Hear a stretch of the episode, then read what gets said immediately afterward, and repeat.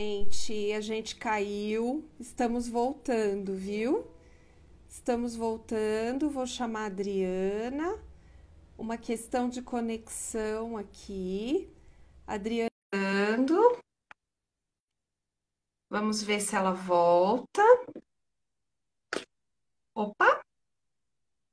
Tivemos um problema aqui com a nossa conexão.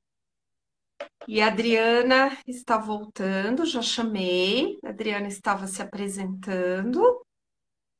E vamos ver se ela vai, vai entrando, se ela vai chegando.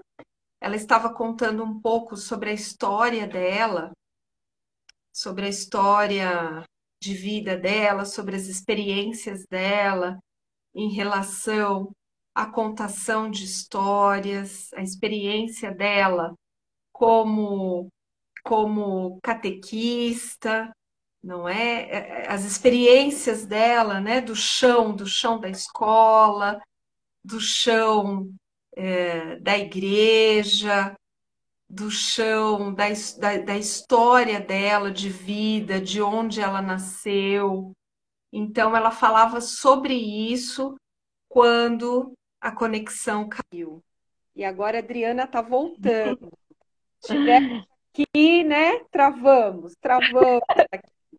Mas estamos de volta, Adriana. Ai, Ana, que bom que a gente conseguiu voltar. É, conseguiu, não sei o que, que rolou, mas enfim. E, coisas do então, Instagram.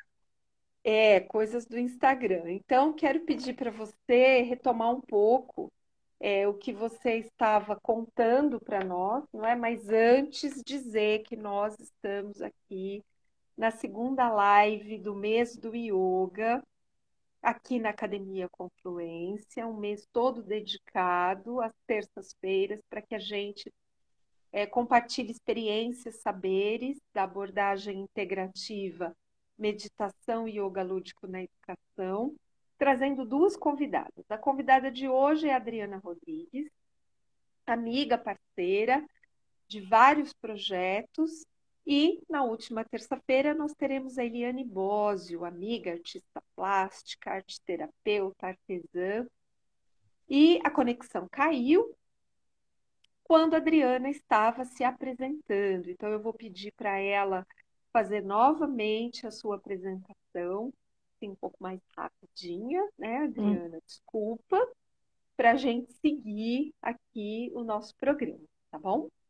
Imagina, acho que enquanto você estava me chamando, você já foi falando um pouquinho, né, dessa ideia que eu trouxe do chão, da escola pública, chão da igreja, chão de terra da Bahia, filha de nordestinos, né, meu pai Raimundo, minha mãe Terezinha, então a gente é, viveu aqui em São Paulo, eu tive uma infância muito feliz e privilegiada, e passei grande parte dela na igreja, fui da catequese, mas eu era pré-catequista, então eu trabalhava com as crianças menores. É, fiquei muito tempo ali, até que aos 15, 17 anos, quando eu já estava no, no ensino médio, eu conheci um lugar que até então eu falava que transformou minha vida. Mas aí depois que eu recuperei essa narrativa, eu disse que não é um lugar que transformou, foi mais um solo, mais um chão né? Onde eu pude ser quem eu era, mas um solo fértil, né? Onde é, o que eu vim para ser e a minha semente foi regada, né? Através dos educadores populares. Então, esse espaço eu sempre gosto muito de contar o quanto ele foi importante na minha vida, né? Onde eu pude ter acesso às artes, às línguas, à tecnologia. E o mais especial é que em um determinado momento eu fui beber da fonte desses educadores, porque eles também eram da igreja, eles ainda eram do movimento anterior, das comunidades eclesiais de base, da teologia da libertação, então era um povo muito engajado com a educação popular. E o padre da minha igreja na época, no ano de 2009, eh, ele contribuiu para que os os catequistas fossem fazer um curso de formação do CESEP, que é um centro ecumênico, e lá eu fiz uma formação de educação popular. E foi uma formação também muito rica, porque era baseada em reflexões, né? Reflexões da atualidade, é, estudar o estado da arte e também é, comungar com os diferentes saberes através das experiências. E eu lembro que a oficina que eu escolhi, que eles chamavam de tenda, foi justamente de contação de histórias. Então foi a que mais me chamou a atenção porque eu queria muito ser pedagoga. É, eu ia fazer é, pedagogia, eu tinha prestado vestibular e tudo, mas acabou que eu fui convidada para ser educadora de língua espanhola.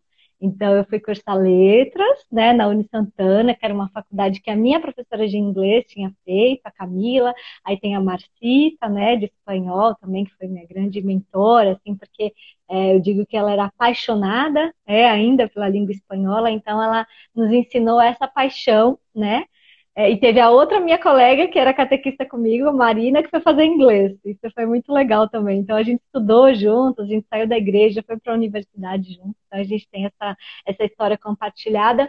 E aí eu fui cursar letras e já era educadora, e isso fez toda a diferença, né? Então eu compartilhava com meus colegas que o meu maior aprendizado era na prática. E aí também eu fui para um lugar que é esse lugar que eu falei da, da, da catequese, que a gente não tinha uma responsabilidade com formação. A gente não tinha um modelo pronto que a gente deveria executar. A gente que criava né, as nossas aulas, a nossa metodologia, baseado na necessidade, na realidade, e juntamente com os educandos, né? É, então, isso para mim foi uma experiência muito rica. Então, me formei em 2009 em letras. Também não saí da área né, da educação, mas acabou sendo pedagogia. E aí eu comecei a minha experiência com adolescentes. Então, minha maior parte do meu período maior de experiência foi com as crianças na igreja e depois com os adolescentes. Na faculdade, eu trabalhei também com os idosos. Eu participei do Alfastan, que era alfabetização é, de jovens e adultos. Então, bom, eu passei por essas faixas etárias aí, senão eu vou ficar falando bastante, e aí eu acho que eu vou talvez parar aqui, a gente dialogar. Então, Adriana, muito, muito bonita a sua trajetória, o seu percurso. E como a, a contação de histórias, né, foi chegando para você, foi permeando o seu trabalho e, e você estabelecendo, né, uma relação profunda e consciente com o contar e ouvir histórias para crianças, jovens, adultos, isso já desde muito pequena, não é? Antes, é, né, na primeira parte aqui da, do, do, nosso encontro, né, da, da conexão cair, a Adriana falou que a oralidade era o recurso, a ferramenta utilizada para as aulas que ela ministrava na pré-catequese. Né? Uhum. Né? Então, as histórias lúdicas em torno de Jesus Cristo.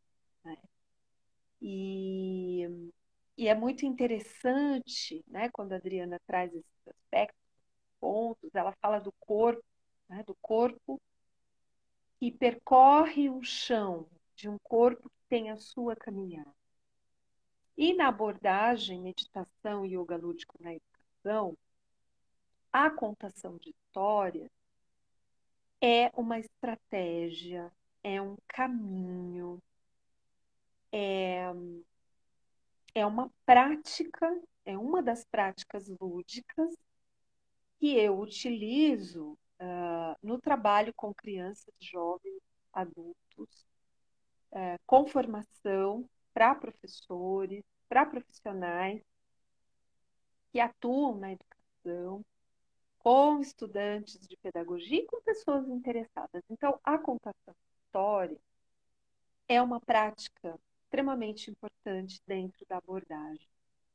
E a interface é, que existe entre a contação de histórias, a prática de meditação e a prática de yoga lúdico é o saber ancestral. Uhum. O saber muito antigo que percorre a história da humanidade, a história do homem no mundo. E uma história que remonta a mais de cinco anos. Então, os saberes das comunidades, das civilizações mais ancestrais, mais antigas, mais originais, se dava através da oralidade. Então, práticas de meditação, práticas de yoga, é, nós estamos na modernidade, né? Uh, tivemos o acesso a livros, a escrita, a organização desse conhecimento que até então era oral.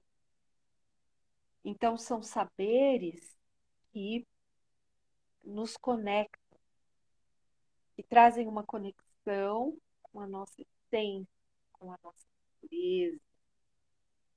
É, são saberes que acalentam a nossa, a nossa alma, o nosso coração. São práticas que convidam as crianças, os adolescentes, os jovens, os adultos, a mergulhar em experiências fora do tempo, a entrar num tempo mítico, onde não é o tempo do relógio que conduz as experiências, mas é um tempo de conexão é, com a nossa com a calma que pulsa em nós, com os saberes que pulsam. As crianças pequenas trazem os Então, a Adriana, ela era uma, uma, uma pré-adolescente, uma adolescente, quando ela estava lá na pré-categoria. Não é? Sim. E essas histórias, é, que são tantas e lindas e maravilhosas, elas também é, são usadas é, para a introdução de práticas de meditação.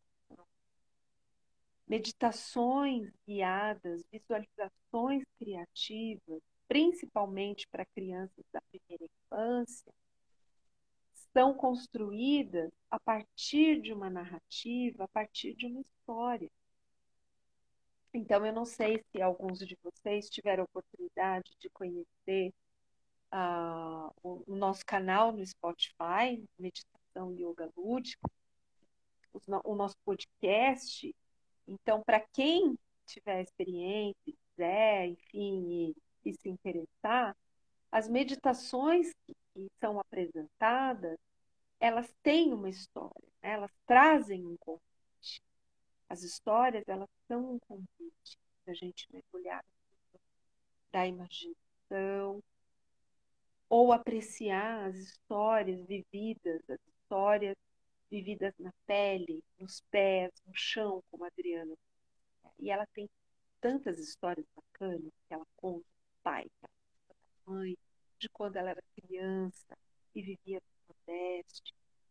E essas histórias, elas nos ajudam, nós, educadores, pais, pessoas que lidam com seres humanos, humano a criar laços, criar vínculos.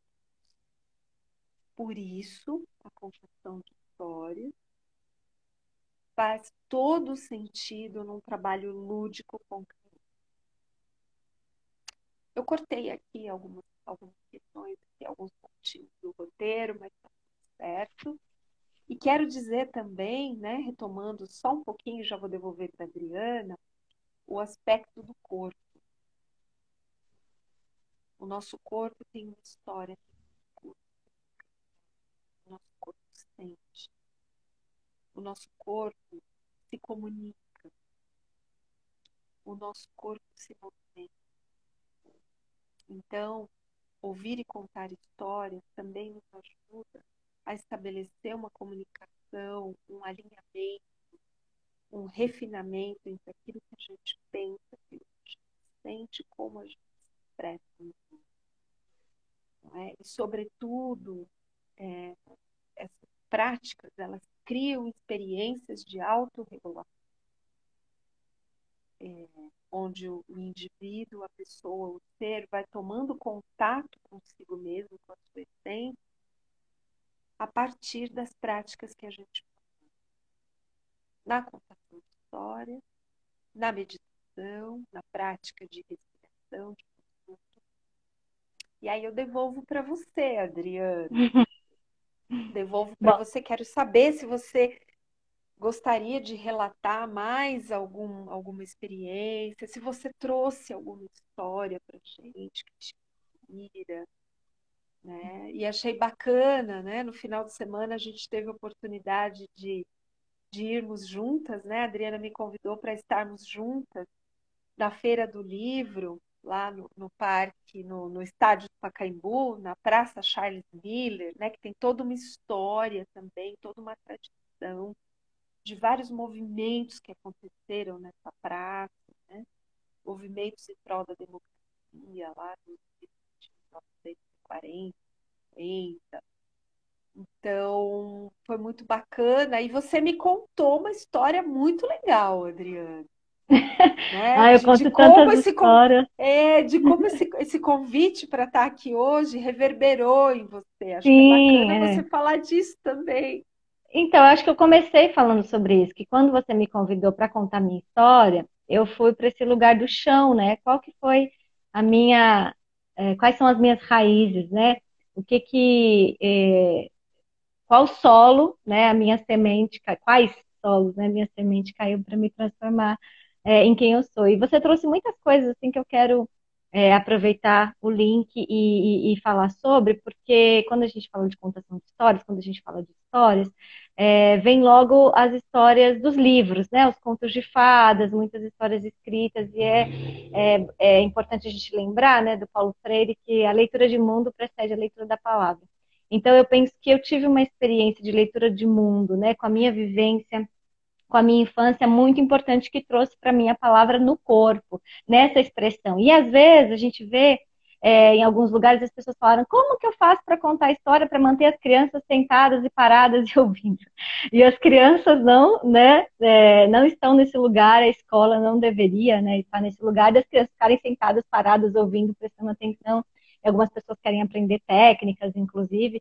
Então, é, recentemente eu estava pensando sobre essa questão da palavra, né? Porque então eu coloquei aí no meu nome Adriana Artesana de la Palavra, né? Em espanhol, porque eu estudei espanhol, porque somos todos latinos, né? Então comungamos também dessa cultura e artesana por conta dessa questão da artesania mesmo, né, daquilo que a gente vai construindo na vivência prática, sem conceitos, né, sem teorias, mas experimentando, né? Claro que os conceitos também, a teoria fazem parte.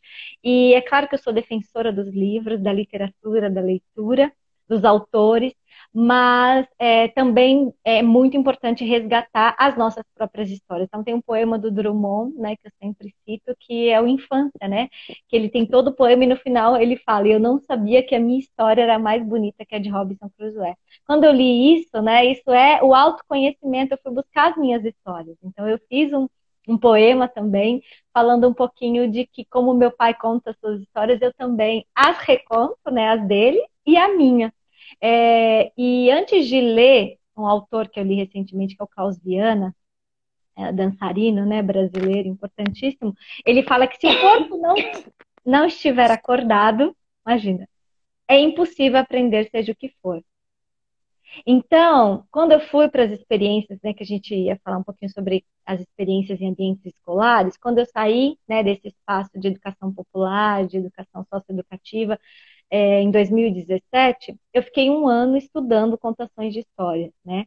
Fiz vários cursos de contação de história, fiz SENAC, que é um curso técnico, fiz a Casa Tombada, fiz vários cursos, fiz na prefeitura, é, e a gente chega a essa conclusão de que a gente aprende a contar contando.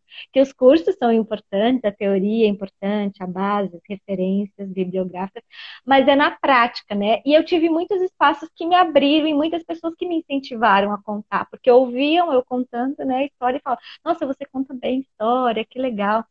É, mas, para trabalhar com contação de histórias, demorou um pouquinho ainda, né, para isso ser, né, se tornar a minha é, principal né, é, principal trabalho demorou um pouquinho. Então, na escola, quando eu comecei a, a quando eu fui contratada como professora de espanhol, a gente acaba pegando desde da educação infantil, ensino fundamental 1, eu sou formada para o ensino fundamental 2, mas eles não contratam dois professores diferentes.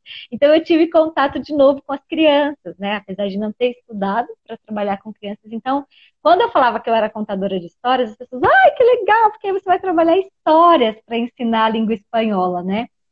E aí vem aquela história que eu contei para você sobre o material didático, né? O material didático, o que, que acontece? Ele, ele ele ingessa a aula, né? Então, o que, que acontece? Como eu nunca tinha trabalhado com material didático, nunca tinha trabalhado especificamente com conteúdo, eu sempre ia conduzindo, quando você fazia uma aula diferente, porque eu sempre começava as aulas acordando o corpo dos alunos, trazendo esse exercício de presença, eu, eu, lembro de alunos falarem assim, nossa, você é professor de educação física? Aí eu falava, não, mas o corpo, ele faz parte, né? A gente só aprende com o corpo. Se o corpo não tiver né, é, acordado e a gente não consegue aprender, seja o que for, né? Como disse o Causiano. Então, eu sempre trazia esse primeiro momento de exercício de presença para começar a aula. E aí eu ouvi algumas críticas, assim, você não vai usar o material? Não, porque os pais pagaram, então tem que usar sabe? Não é assim, ah, o conteúdo é importante. Não, tinha essa coisa de que os pais pagaram, então tinha que usar. E aí eu comecei a refletir sobre isso, né? Então, é, quando eu preparo né, as atividades, eu sinto a turma, eu entendo a turma, não vem uma coisa pronta que eu preciso, né, é, é, transferir esse, esse conhecimento. É, e aí aconteceu uma, uma experiência, tentar ser breve, né, que eu também trouxe uma história e quero contar, uma experiência muito, muito especial. É, na escola que eu trabalhava como educadora né, de espanhol, dava conteúdo de espanhol para as crianças, o meu objetivo nunca foi somente o conteúdo em si, a língua espanhola, mas fosse, foi sempre expandir a visão de mundo deles, expandir, é, trabalhar com autoconhecimento, trabalhar a importância das relações, trabalhar a importância da transformação do mundo, que nós somos atores de transformação, então, eu sempre trazia isso nas aulas, né? Então, é, por exemplo, as partes do corpo. Nunca era uma matéria estática. A gente aprendia as partes do corpo em espanhol, usando o corpo, né? Fazendo exercícios, dançando, cantando, brincando. É, a gente sempre trabalhava muito com os animais, então tem as posturas né, no yoga. A gente trabalhava com os animais também, a gente sempre fazia uma brincadeira. E eu lembro que quando veio a pandemia, é, as crianças sempre me pediam, pro maestra, eles me chamam de maestra, maestra, vamos fazer brincadeira de novo? E as brincadeiras sempre precisavam arrastar as carteiras da sala. E acabava que aí 50 minutos a gente demorava muito tempo para voltar, né? Então, às vezes, quando não tinha espaço na quadra, eu também gostava muito da gente sair da sala de aula, a gente sempre fazia exercícios em outros lugares da escola, principalmente em lugares abertos, ao ar livre. Eles sempre pediam. Quando vem a pandemia, eu fiquei muito com aquilo na cabeça, que eles pediam sempre. Aí eu falei, quando eu voltar, a gente vai brincar muito mais, né? porque eles sempre pediam. Então eu fiquei com isso na cabeça, aí a gente acabou indo para o virtual. Mas o que eu queria contar é que nesse período, uma das professoras de música saiu. E aí eu assumi como contadora de histórias, como essa parte artística, e não como educadora de espanhol. Eu fui contar uma história para eles. A primeira história que eu contei despertou neles um desejo de contar histórias, de inventar, de ir para o mundo da imaginação, que eu digo que eu depois não contei mais histórias. Eles que contaram as histórias, eles que atuavam, eles faziam dramatização, e eles queriam fazer sonorização. Então eu digo que contar histórias para as crianças é esse exercício, esse start de eles poderem depois dar voz às crianças, para que depois eles possam contar. Então, a minha experiência na escola foi assim: eu contei uma vez e depois a gente ficou com todas as crianças recontando essa mesma história e atuando. E depois eles foram para a quadra e eles traziam uma série de histórias. E aí não contei mais histórias, só ouvi. Então, eu sinto que na escola tem esse, esse lugar desse, de não ter esse espaço muito grande, porque tem muito conteúdo deles poderem contar as suas histórias, sabe? Deles poderem inventar, deles poderem recontarem e criarem. Então, é, na minha experiência, que não foi tão longa, é, porque depois veio a pandemia e a gente foi para online, enfim, é, era isso que eu queria trazer um pouquinho, assim, sabe? Desse desejo que as crianças têm de contarem histórias, não só de ouvir histórias. Assim como os idosos também, né? A experiência com os idosos é, eles querem muito contar, eles precisam muito de ouvidos atentos para escutarem as suas histórias. Meu pai mesmo é uma pessoa que ama contar suas histórias, ele se realiza né, nesse lugar, assim como eu também. Como vocês podem perceber, estou aqui contando e ficaria contando a noite inteira, mas enfim. É isso. Legal, Adriana. A gente está com a Luzia aqui. E ela é uma amiga, aluna da Conferência e o trabalho da Luzia é com idosos e com crianças também, né? É muito legal. E outras, outros links que a Adriana trouxe aqui, né? essa interface. Qual é a relação da contação de histórias, do ouvir histórias, do imaginar, do criar histórias com práticas de meditação yoga lúdico que eu desenvolvo uh, através da abordagem desenhada por mim, não é? E na live anterior eu contei um pouco também da minha história. Então, a Adriana falou de autoconhecimento.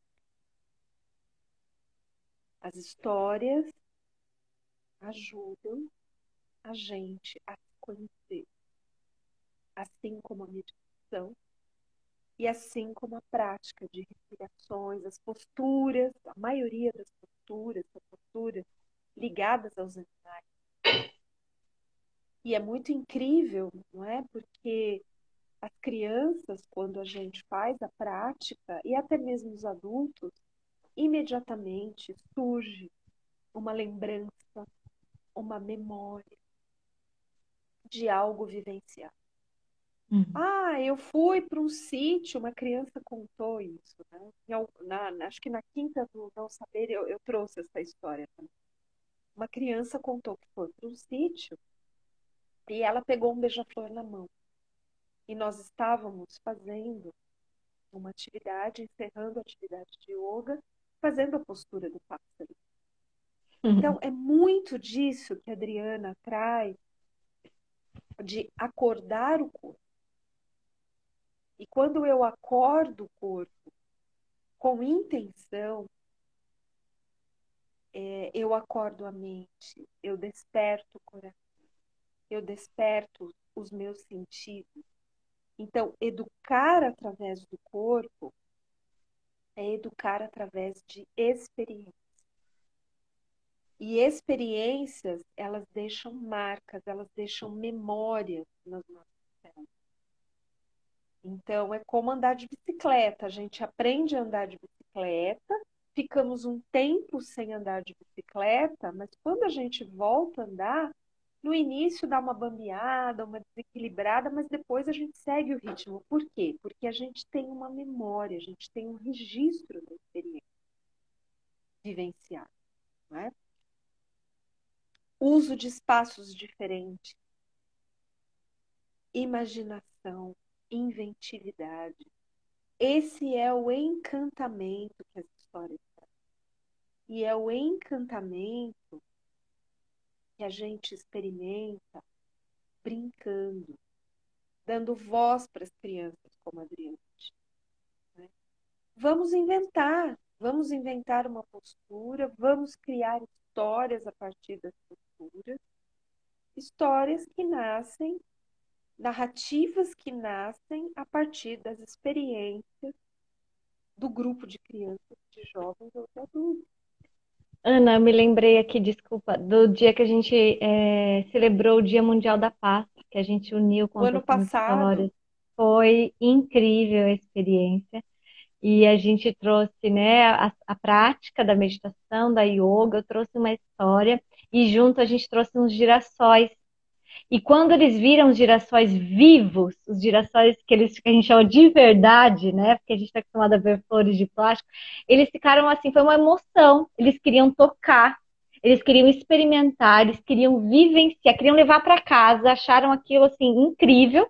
E aí a gente trabalhou com a semente, né? Que é esse lugar né, de entregar a semente para que eles pudessem fazer esse processo, né? Eu acho que é, foi um pouco essa nossa ideia e, a gente teve um, um, um, retorno muito, muito especial, né, deles falando sobre como foi essa experiência. É, e foi, foi linda essa experiência, porque a gente é, eram duas pessoas é, que trabalhavam com as crianças em, uhum. com as uhum. linguagens diferentes e a gente se encontrou fazendo ali uma confluência de saberes, de experiências. E foi muito incrível, né? porque a Adriana, na prática dela, como ela, como ela disse, né? agora no início para nós, a Adriana ela traz esse lugar de, de sensibilidade, o convite, uhum. a preparação do ambiente, a preparação do espaço. A contação de histórias tem o elemento, né? pode ter o elemento do tapete, da gente sentar no chão, num tapete, numa colcha, numa coberta. A prática de yoga usa um tapete, pode usar uma coberta, pode usar um colchonete, pode usar um tapete de EVA. É... Então, essa ancestralidade que permeia esses, esses três saberes tem uma conexão profunda, que é um convite. O Antônio voltou. É um convite para quê? Para a gente promover espaços acolhedores em é, transformar, como a Adriana disse, 50 minutos de atividade, até né, arrastar, reorganizar a sala, movimentar as mesas, as cadeiras. No início, o tempo é curto. Né? E a gente tem a pressão do tempo nos ambientes formais. Uhum. Porém, a gente vai experimentando, a gente vai repetindo, porque repetir é importante. Né? Depois eu queria que a Adriana falasse pouco sobre a importância da repetição. Porque repetir é importante também nas práticas de meditação de yoga isso vai criando musculatura emocional, física, vai alinhando. E nos espaços educacionais formais, muitos deles também permitem essa flexibilidade, esses deslocamentos. Né? E a gente pode ir se apropriando e abrindo cada vez mais espaço disruptivo para a gente utilizar essas práticas. Nós estamos falando de saberes antiquíssimos, filósofos, mestres do Oriente, mestres dos povos ancestrais, sábios, xamãs, anciões. Todo o ensinamento através da fala e, sobretudo, através do exemplo. É? Então, o fortalecimento do autoconhecimento, o fortalecimento da autoestima, reverenciar a própria história, a história da família, a história do espaço onde e as histórias que estão é, por nascer, por serem construídas e a gente precisa cada vez mais abrir espaços de bem-estar, de relações sustentáveis em ambientes educacionais. Como é que a gente constrói uma escola sustentável? Uhum. E nós, vocês que são educadores que trabalham na área da educação, nós temos diferentes profissionais aqui nos acompanhando e aqueles que vão acessar a live também, nós estamos vivendo momentos complexos nos ambientes de educação. E independe, outro dia a gente conversava, Adriana e eu, independe de sexo.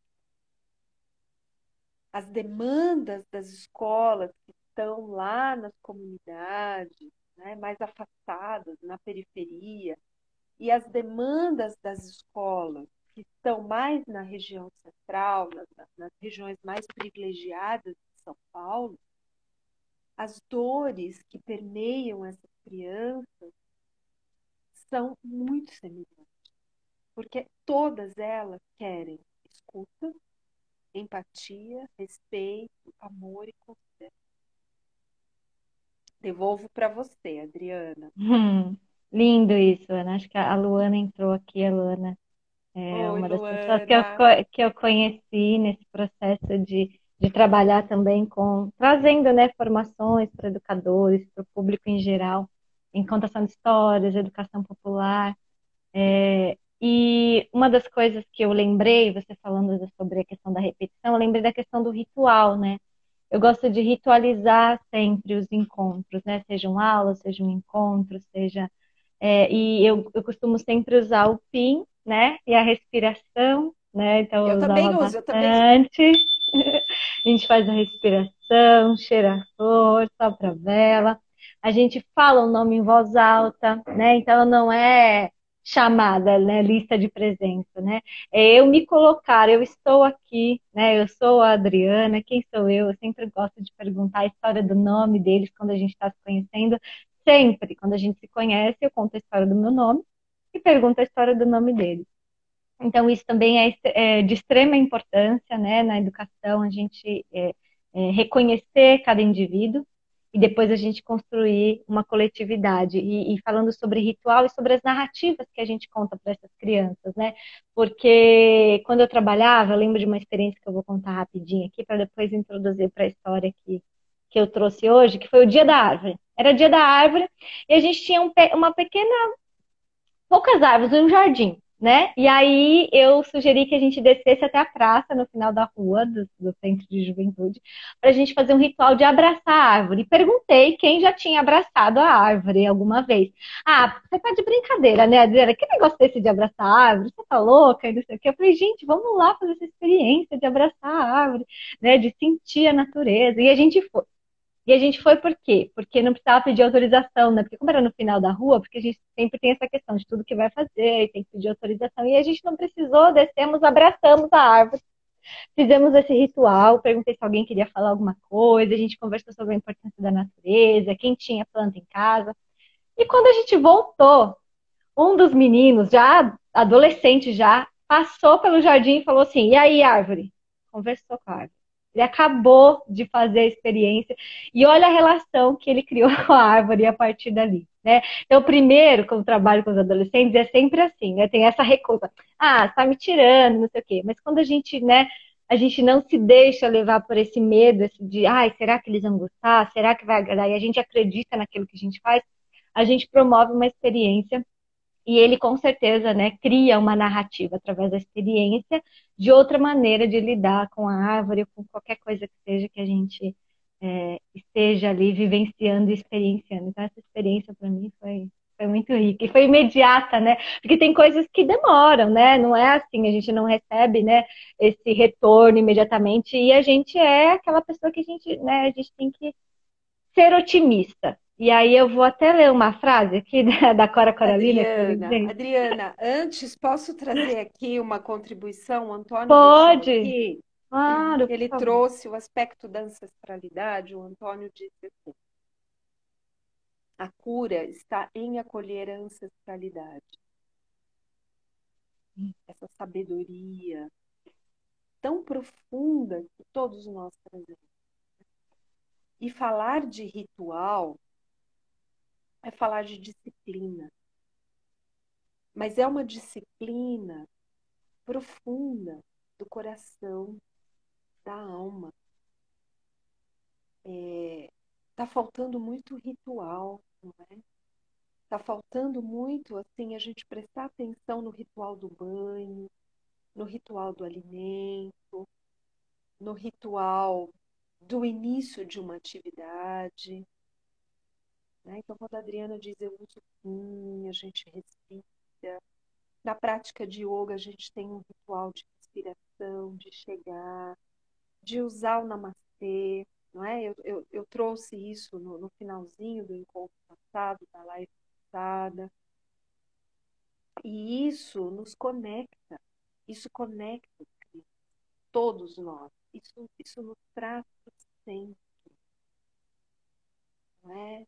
É, o ritual de dizer bom dia, mas como é que eu digo? O, ritu, o ritual de reorganizar a sala que foi utilizada, utilizada, os materiais, tudo isso é um ritual. A natureza é um ritual. E a gente vai se perdendo disso à medida que a gente vai se envolvendo no mundo das informações, da tecnologia, é, e nós estamos aqui graças à tecnologia, né? mas essa essência né? e a lindeza desse menino, desse adolescente que vira. E aí, árvore, beleza? Tudo bem? É nisso que a gente quer chegar. Né, Adriana? É nisso que a gente quer chegar. é, meio ambiente não é somente a natureza, mas é todo o ambiente onde existem seres, seres vivos, é? as plantas, as árvores, os seres humanos, e, sobretudo, o nosso planeta. Então, como é que a gente quer viver bem na casa, na escola, na comunidade, na sociedade? O que de fato a gente quer? O que de fato a gente entende, a gente experimenta como bem-estar, como bem viver? Devolvendo para Adriana. Hum, lindo. Não, eu só queria dizer que é através do nosso ser e do nosso fazer, né? Então eu conto histórias para adultos, é o meu público em maioria, porque eu quero resgatar, né, essa criança que vive dentro da gente, né? E as histórias têm esse poder de cura, têm esse poder de contato com a ancestralidade e desse poder de contato com a nossa criança, né? Então, nós educadores, nós não somos mães ainda, né? Mas assim, qual é a mensagem que a gente quer transmitir para todas as crianças que a gente tem contato, né? Os sobrinhos, os aprendizes, os educandos. Então, eu acho que é, trabalhar com esse público adulto, né? É, é, trazer esse resgate dessa, dessa, dessa criança, da infância, aí, que, que é fundamental. E o brincar, e o contar histórias, e o dançar, e o se movimentar, é, respirar, e o fazer yoga, respirar. Com é consciência, é, não com é? Consciência. com consciência. É, fazer mais perguntas do que dar respostas. As crianças nos ensinam isso, né? A gente que está cheio de respostas, as crianças elas perguntam e estão presentes, né? Eu digo sempre que estar com criança é estar na presença, né? Estar presente, a gente não consegue estar em outro lugar quando a gente está de verdade com as crianças. Elas nos ensinam isso, né? Aí é, eu disse que eu ia falar sobre o otimismo, que a Cora Coralina disse. Foi uma, uma criatura de otimismo mais do que de pessimismo. Quando faço o que eu posso, eu me tranquilizo. Acreditar é melhor que duvidar. Quem acredita constrói. Quem duvida, quando não destrói, nada faz. E eu comparo o otimismo com esperançar, né, do Paulo Freire, né? A esperança do verbo esperançar, do fazer, da ação e dessa possibilidade que a gente tem, todos nós, cada um, cada vida. Ai, então acho que agora eu vou contar a história, pode ser? Isso, Adriana. Aí você conta e eu faço os agradecimentos e deixo o convite para. Então vamos lá. Vou chamar a história aqui.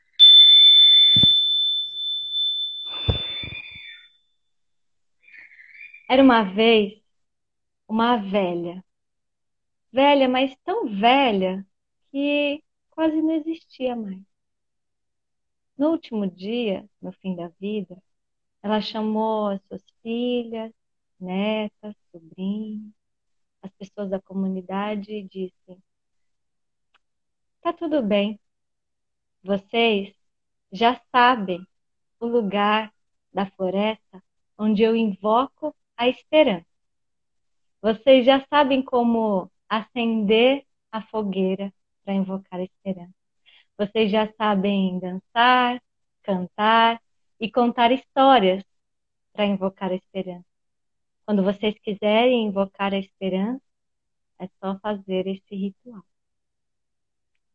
A primeira geração veio e eles se reuniram num ponto específico da floresta, acenderam fogo, cantaram, dançaram, contaram histórias e da árvore mais alta, do alto dessa árvore, a esperança apareceu numa folha verde. A segunda geração veio. Eles não se lembravam mais em que lugar da floresta, mas eles se lembravam como acendeu o fogo, eles cantaram, eles dançaram, eles contaram histórias e a esperança veio. Na terceira geração, a floresta era um bosque. E eles não sabiam mais onde pegar lenha para fazer o fogo. Mas assim mesmo eles cantaram, dançaram, contaram histórias e a esperança veio.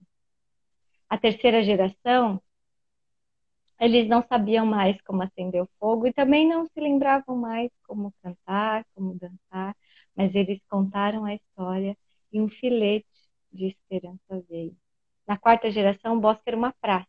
E as pessoas passavam apressadas e eles já tinham se esquecido como acender o fogo, como cantar, dançar e contar as histórias, até que passou por ali alguém que conhecia essa história.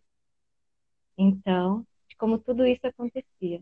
Então, essa pessoa reuniu as mulheres, as anciãs, as crianças e contou uma história em voz alta. E a esperança veio. É por isso que dizem que toda vez que alguém contar uma história em voz alta, do mais alto de uma árvore, a esperança virá em uma folha verde.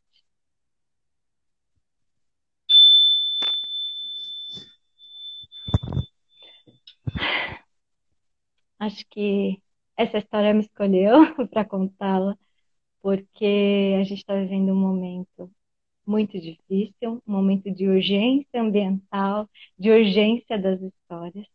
E nós somos a última geração que pode salvar a Amazônia. Então, eu quero só deixar o um convite aqui para quem está assistindo, para quem vai assistir, que se a gente quiser ainda ver folhas verdes, árvores, ter vida e ter esperança, o que, que a gente pode fazer? Uma coisa bem prática, vou deixar uma dica. Entrar no site amazoniadepé.org.br e lá você consegue se cadastrar e baixar uma lista de assinaturas para um projeto de lei que vai ser realizado ano que vem. Lá tem todas as informações. Então, eu só queria deixar essa mensagem, porque a gente precisa contar histórias. As histórias é que nos trazem esperança. E, e o que, que a gente pode fazer na prática também, deixar essa dica aí que eu aprendi, já estou com a minha lista, querendo assinatura, e vamos manter a Amazônia de pé para que a gente possa viver e as futuras gerações também. Gratidão, gente querida. A gente agradece, quero agradecer muito, Adriana, essa história linda que você trouxe e, e deixar o convite para você que ouviu, né, que ficou aqui com a gente até o final, ou você que está aqui acessando a gravação, que você sinta Sinta como é que essa história chega e toca o coração, toca a essência, toca a mente, a alma, o espírito. E, e essa beleza que é a gente acessar esse espaço, esse lugar de acolhimento, de autoacolhimento e de acolher os outros porque as histórias elas conectam. Depois que a gente ouve uma história, a gente pode falar sobre a história. Mas a aprendizagem, a experiência ao ouvir uma história, ela é pessoal, ela é muito. E regar, nutrir, abrir espaço para o bem-estar, para o compromisso com a vida, com a vida pessoal, com a vida coletiva e com a vida do planeta Terra. São os três pilares do bem viver. Então, a gente ainda tem muita história para contar, né, Adri? Temos só para dizer que essa história, desculpa, é, é, ela é inspirada numa, numa história, um conto da tradição oral, é, ela está no livro O Dom da História, mas a Aline Kantia, que foi em quem eu me inspirei, ela fez essa, essa inspiração né, da história. Ela recontou dessa maneira, eu achei linda, eu achei, quis recontá-la. A gente agradece, Adriana. Nós vamos então chegando ao final do nosso encontro de hoje, da live de hoje. Semana que vem estaremos aqui às 19h30 com um tema bem legal. É, eu vou desenvolver pontos de um artigo que vai ser publicado no site às feiras e aí vou desmembrar, vou destrinchar um pouco mais o artigo aqui na live e vai ser bem legal. Semana que vem é o Dia Internacional do Yoga, dia 21, terça-feira. Então vai ser bem legal a gente entrar nessa energia bacana. Dizer também que Adriana e eu estamos aí programando uma live, uma atividade. A gente ainda não sabe se vamos fazer uma live no Instagram, se a gente vai fazer uma live pelo Zoom, mas a gente está aqui organizando, né, Dri? Para uhum. trazer aí o inverno, né? O inverno também chega dia 21. Então a gente vai criar um programa e vocês vão saber tanto pela artesana dela palavra como pela Academia Confluência, então aguardem. Agradecemos imensamente a presença de vocês, de todo mundo que passou uhum. por aqui. Oh, oh, tem a, a Bárbara que entrou, que era lá do CJ, e a Gabi, que também fez oficina de cantação de histórias comigo, lindas. Obrigada, beijo. Legal. O Espaço Curarte também entrou. Também entrou. Muito legal. Vega Freitas, obrigada, a, Suzana. A Lia, é, Circuito a Lia. Arte, psicóloga Rosana, Graça, Prima, Pedro, todo mundo. Olha, Almir, todo mundo. A família, né, Adriana? Família, família querida. O Antônio que apareceu depois de tanto tempo, né, Antônio? Ai, Antônio Finalmente apareceu. Bom. Vamos puxar, vamos puxar o Antônio, Adriana. É, isso aí, as histórias. É? obrigada, gente. Então, muito, muito obrigada, Adriana. Olha, abraço carinhoso. Opa, abraço carinhoso aqui para você. E a gente então vai se encontrar aí para falar do inverno, trazer reflexões, histórias, dicas, receitinhas legais para o inverno, respirações para o inverno. E vai ser muito bacana. Olha lá, Adriana. Então, agora com a chama, cada um com a chama no seu coração, na sua alma, eu vou apagar isso daqui para a gente encerrar. Ai, que linda! Boa hum. noite. Boa noite. Namastê, boa semana, Namastê. tudo de bom. Tchau, gente. Obrigada e aguardem, vem, vem novidades por aí. Tchau, Dri. Obrigada, viu? Tchau, Ana. Obrigada. Tchau, tchau. Tchau, tchau.